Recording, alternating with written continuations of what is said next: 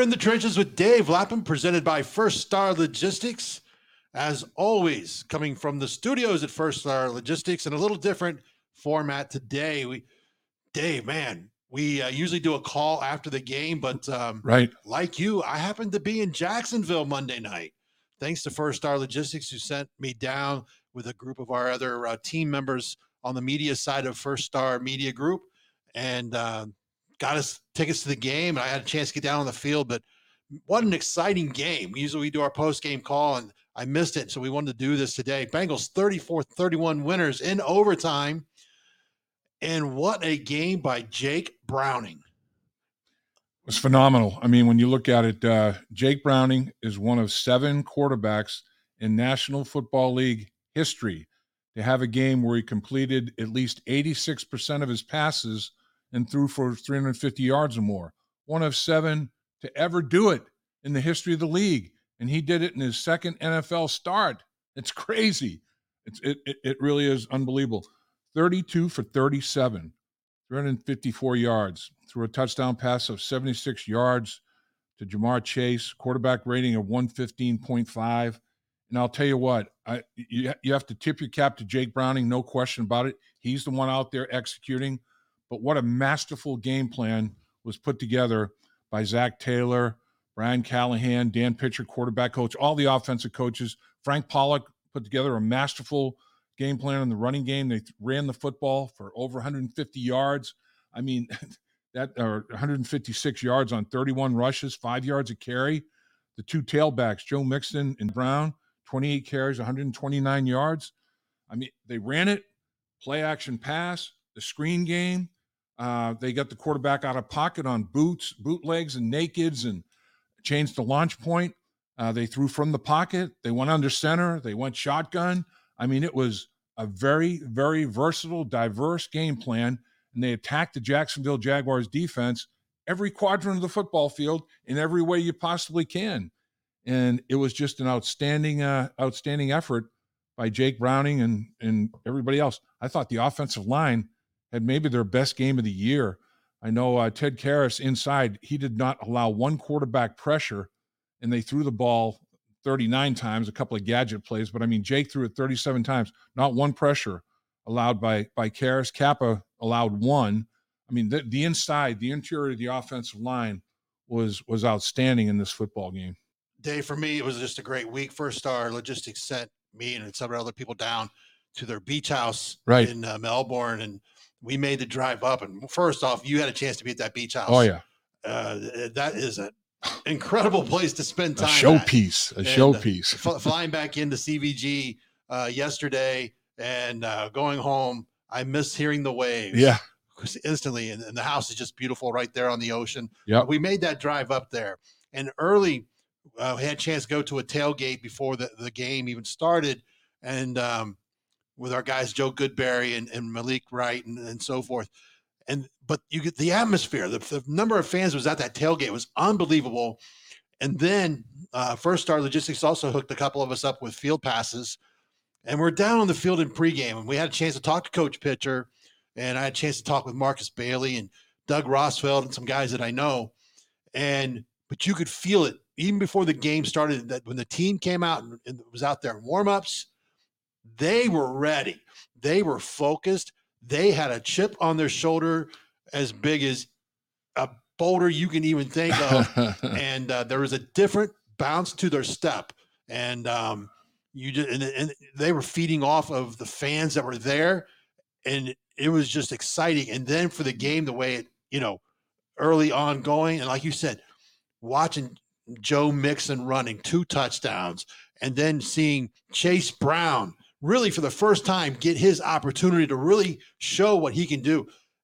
Makes me excited because now you you can see the pieces coming together. And, and as you said Jake Browning what a performance. Uh, 32 out of 37 I believe it was. Yep. And 300 I mean you you would you could close your eyes and you would think that was number 9 out there. Uh, I know. At, at one point we were like is that Jake Burrow? Is that Joe Browning? Who I mean, they were they were playing the same type of game. There's no question about it. You know, the the fans I think were really uh, really interesting because the players at the hotel when the players were boarding the buses to go to the game, the fans, there was a big, big group of fans outside just sending the players off. And it, it just, it was it was pretty uh pretty special to see that that group of fans down there. There were a lot of Bengal fans that made that journey. There's no question about it. And the Jacksonville fans were up in the bit because they had not had Monday Night Football in Jacksonville for 11 years, and uh, they were they were ready to roll. And the Bengals fans were uh, ready to roll down there. It, it was it was an electric atmosphere, and it all starts, as you know, Dave. I mean, when you have a really good game, a good performance like the Bengals had, both individually by a lot of individuals and collectively as a team, you had a good week of practice. And the Bengals had a solid week of practice. They had one of their best weeks of practice, and they just lasered their focus on this football game and they blocked out all the outside noise. I mean, when you're a 10 point or more underdog in the National Football League, they're expecting a blowout. I mean, that's a big point spread in the NFL because you know Vegas doesn't like giving them money away like that. And the Bengals overcame uh, all those odds and all that feeling. I mean, all, all it takes is self belief, belief that you can get it done as a football team. And I thought, obviously, Jake Browning had an unbelievable level of execution in, in the football game.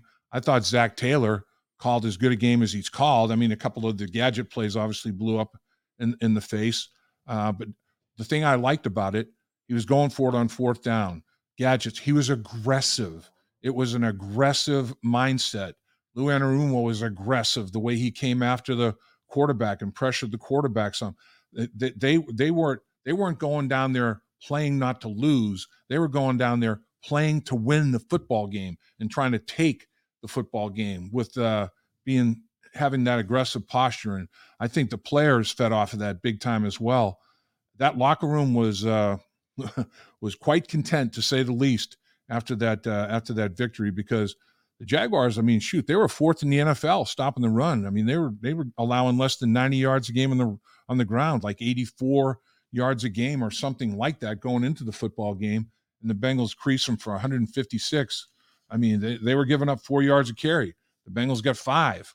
So they uh, they were consistent with their with their running attack, and I thought the the, the duo, the combo of the power of Joe Mixon, and then the explosiveness of, of Brown. That's a good one-two punch right there.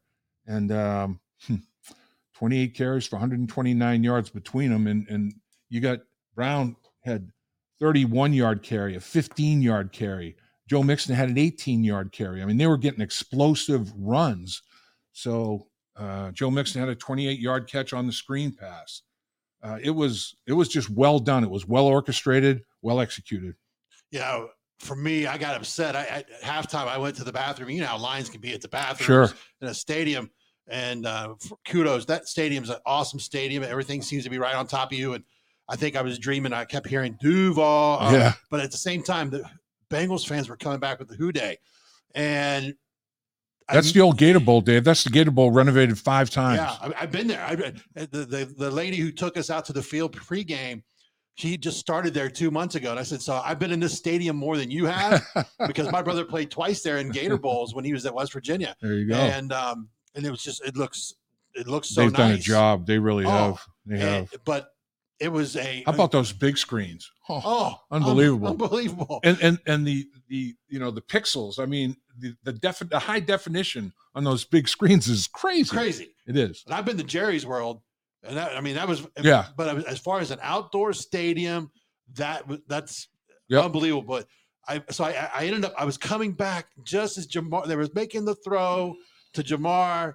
and I because I was trying to record some big plays during the game on my phone, and so I got him got him go, basically in the end zone. There you go. And uh, but Ja'Marr Chase 149 yards, but the player that I thought early on that kind of set the tone of what they could do was it was great to see Tee Higgins back on the field.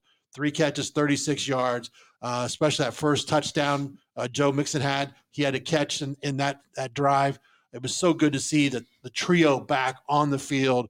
And, um, and then, but what can you say? Ja'Marr Chase, uh, just a, unbelievable talent. He is. I mean, he's got such strong hands. I mean, it, it, when he, he gets the football in his hands, boy, he has got a grip on him. And he's like a running back. He's hard to knock off his feet. He has unbelievable contact balance, and his lower body is so strong. When you see Ja'Marr Chase in shorts, look at the quads, the hamstrings, the calves. His legs are unbelievably strong. He he's strong everywhere. I mean, he's just flat out put together, and he made he made a bunch of plays. I got to the stadium early and was sitting down in the Bengals uh, bench area with a couple of coaches and players and watching Tee Higgins do his pre pregame warm up. And he goes out there and uh, coach has tennis balls and, and just lasering the focus down to this little tennis ball and run routes and we'll throw him the tennis ball and, uh, and, and, and make plays on it.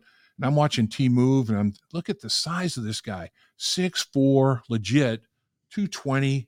I mean, and it's like, man, he, he looks like when when he's operating against these smaller defensive backs, he looks like Kevin Durant, a seven footer, making you know taking the ball out in, in three point land against little guards and making shots. Just size mismatches.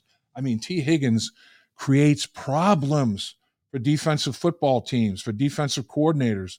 And when Tee Higgins is back and you have the trio and the tight ends played well, the tight ends, I got to give Drew Sample a lot of credit for the dirty work that guy did. I mean, he is. They, they went max protection quite a bit. They went with tight end. You know, they had the five offensive linemen. They'd have a tight end and they'd have a back. They went with six and seven man protections pretty often. And a lot of times it was Drew Sample in there doing all the dirty work on blitz pickup, doing uh, dirty work at the uh, end of the line of scrimmage, setting the edge in the running game. And I don't think he gets quite enough credit uh, for what he does for the football game. Mitch Wilcox, all of them all the tight ends. You know, it's it's uh, they'll they'll catch the football uh, when given the opportunity. Hudson had a 24 yard reception. He had four catches for 35 yards. Wilcox had one for 12. Sample had one for 11.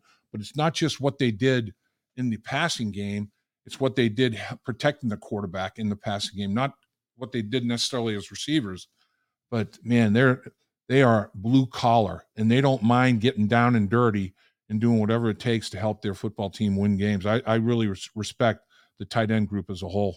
You know, I, th- I, th- I, you and I, we look at things as small things in a game. And the one thing I noticed was on defensive side of the football, is there a better guy that sets the edge than Sam Hubbard against the run? No, he's that's that's the one that's something that uh, is very underrated that that is isn't appreciated. I, it is amongst the Bengals coaches and teammates and Sam Hubbard plays the run uh, as well. He's as good a defensive end against the run as there is in the National Football League, in my estimation. And he he does. He sets a he sets a mean edge. He's he's really good. The other guy that makes plays is Mike Hilton. I mean, Mike Hilton will the the the big hit that DJ Turner had. He brought the wood. The guy who consumed two blockers and split that double team and set DJ Turner up where he was untouched free runner to make that hit, Mike Hilton. Mike Hilton would have made that tackle, but because he had to work his way through two blockers, and there they are doubling little Mike Hilton out there in the slot, and and DJ Turner goes and makes that big time smash hit, and that that set the tone. I thought during the course of the week, uh, Zac Taylor uh, was brilliant. He said, uh, I asked him in, in the presser, I said, Coach, what about this Jacksonville Jaguar defense, fourth in the NFL, stopping the run? I mean, he goes, you know, they're playing with violence. They're they play. Uh, they're a violent football team with their defensive front. So after the game, I said, Coach, you know, you were talking about the violence of the Jacksonville Jaguars, and you ran the ball for over 150 yards against them. And he goes, he smiled and he started answering. he goes, you know, sometimes you make statements at press conferences for your football team. I was making a statement for my football team. This is what I expect us to be. I want them to match it. They not only matched it, they were the more physical football team on that football field, in my estimation, all night long. And that's saying something. Dave, let me ask you this because you mentioned DJ Turner. You start looking at the youth of this team, especially on the defensive side of the ball, the way they've addressed the draft the last couple of years. Of DJ Turner, Dax Hill, uh, even a guy like Jordan Battle. Yep. And you know, you start seeing these young guys, and you start seeing them getting their more reps you start seeing the speed and you that hit was on freaking believable and, they, and i saw that on the those those boards you talked yeah. about video boards you went oh my goodness oh, yeah. you know that was woo. that was big that was um, big but i mean it, it, was just you have to be excited to see that the youth of this team uh, especially on the defensive side of the ball nothing against the guys that left But I mean, that is setting the stage for this defense to have some very, very top level players this the rest of this season and going forward. Yeah, there's no question. I mean, I think uh, you know the veteran safeties that moved on. Um, you know, the communication part of it. A, a lot of times, the the one thing you don't want to have on the back end of a defense is silence. You want to have communication. You want to have over communication. You don't want to have you know young guys that aren't sure, so they're not communicating anything if you're not sure, still communicate something so everybody's on the same page. If you're going to make a mistake, make sure everybody's making the same mistake and everybody's not making different mistakes. I mean, and and uh, that's coming along, and that, that's I think um, you know that's that's not as big an issue as it was earlier this season for Lou Anarumo on some of these young defensive backs, but the they can all run. Man, their recoverability speed, their ability to, you know, to if you're beaten momentarily, come back and make a play on the football. DJ Turner, uh, you know, he, he, gets beaten and he comes back, makes a play on the ball, doesn't quit in the back line of the uh, end zone in a game and, and, strips the ball out of there. Uh, he makes that big hit in the Jacksonville game. This guy reminds me of ET Eric Thomas. Eric Thomas came out of uh, out of Baylor as a sprinter.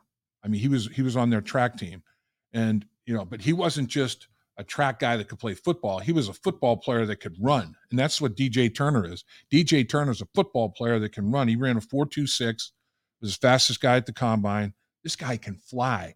And ET could fly. ET, you know, honed his skills and became a Pro Bowl cornerback now. If I'm not, I'm not trying to say, you know, yeah, he's going to be a, if he is, I think he's got potential to be a Pro Bowl cornerback like Eric Thomas. Uh, but man, DJ Turner, he's got a big skill set, tremendous skill set, and he's he's getting better and better every single week. And I know from experience, and a lot of guys that I talked to, and then I felt it myself from year one to year two. Whew, it's like night and day, man. You know, it's you, you bank all your experiences from year one. You have an off season to you know uh, go back and and learn from your mistakes, and then you come out year two a lot of times that's the biggest improvement. Like I said, you're in the trenches with Dave Lapham, presented by First Star Logistics. We're actually coming from the First Star Logistics studios. Unfortunately, we did not do a call post game Monday night uh, because I was actually in Jacksonville. As I said, we had a chance to stay at the First Star Logistics Beach House. I, I hope they asked me to go back again because I I, I, I, I, told somebody the other day I was like, um, the dog missed me. I think the wife did miss me, but that that that trip, staying down there, and the people we got to do it with on our first star logistics media team was it was great, and I appreciate everything they did, allowing me to go and experience that. And as you know, I, I I've covered a lot of games on the college side and the high school side over the years, but uh, the the NFL atmosphere can be some of the best you'll see in the game, and it was definitely uh, down in Jacksonville. Like I said, kudos to all the Bengals fans that made that trip. Yep. Because uh, in, in, the game, and, and then the team. You saw a team that you know can take that game and build on it, and more confidence to the Jake Brownies, more confidence as the offensive line, more confidence in the running game. Uh, things that I think after the last few weeks after Joe went down, people's like season's over. Let's start thinking about the draft. Right. Um, why do we want to win? Uh, they're still in this hunt because the weekend provided opportunities with teams losing that keeps the Bengals in this hunt now going forward. So Colts are next.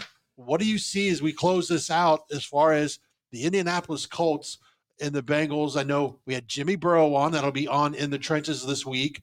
And uh, little ties there between some of the quarterback play between Jake Browning and Minshew for the Colts. Minshew, yeah, yeah. And so, I mean, there's going to be uh, th- this is an important game. It is. You know, I mean, uh, Minshew uh, and Browning were both uh, participants in the Apple Cup uh, in, in the Pac 12, Washington, Washington State. In 2018, Jake Browning was the quarterback for the 16th ranked Washington Huskies. And uh, Minshew was the quarterback for, I, th- I believe it was the seventh ranked Washington State football team. It was seventh ranked. And Washington upset them 28 to 15.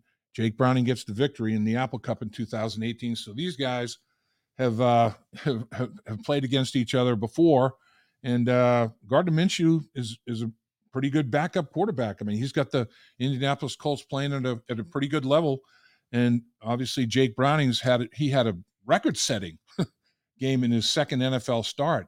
So it's you, you look you look at the remaining schedule for these football teams.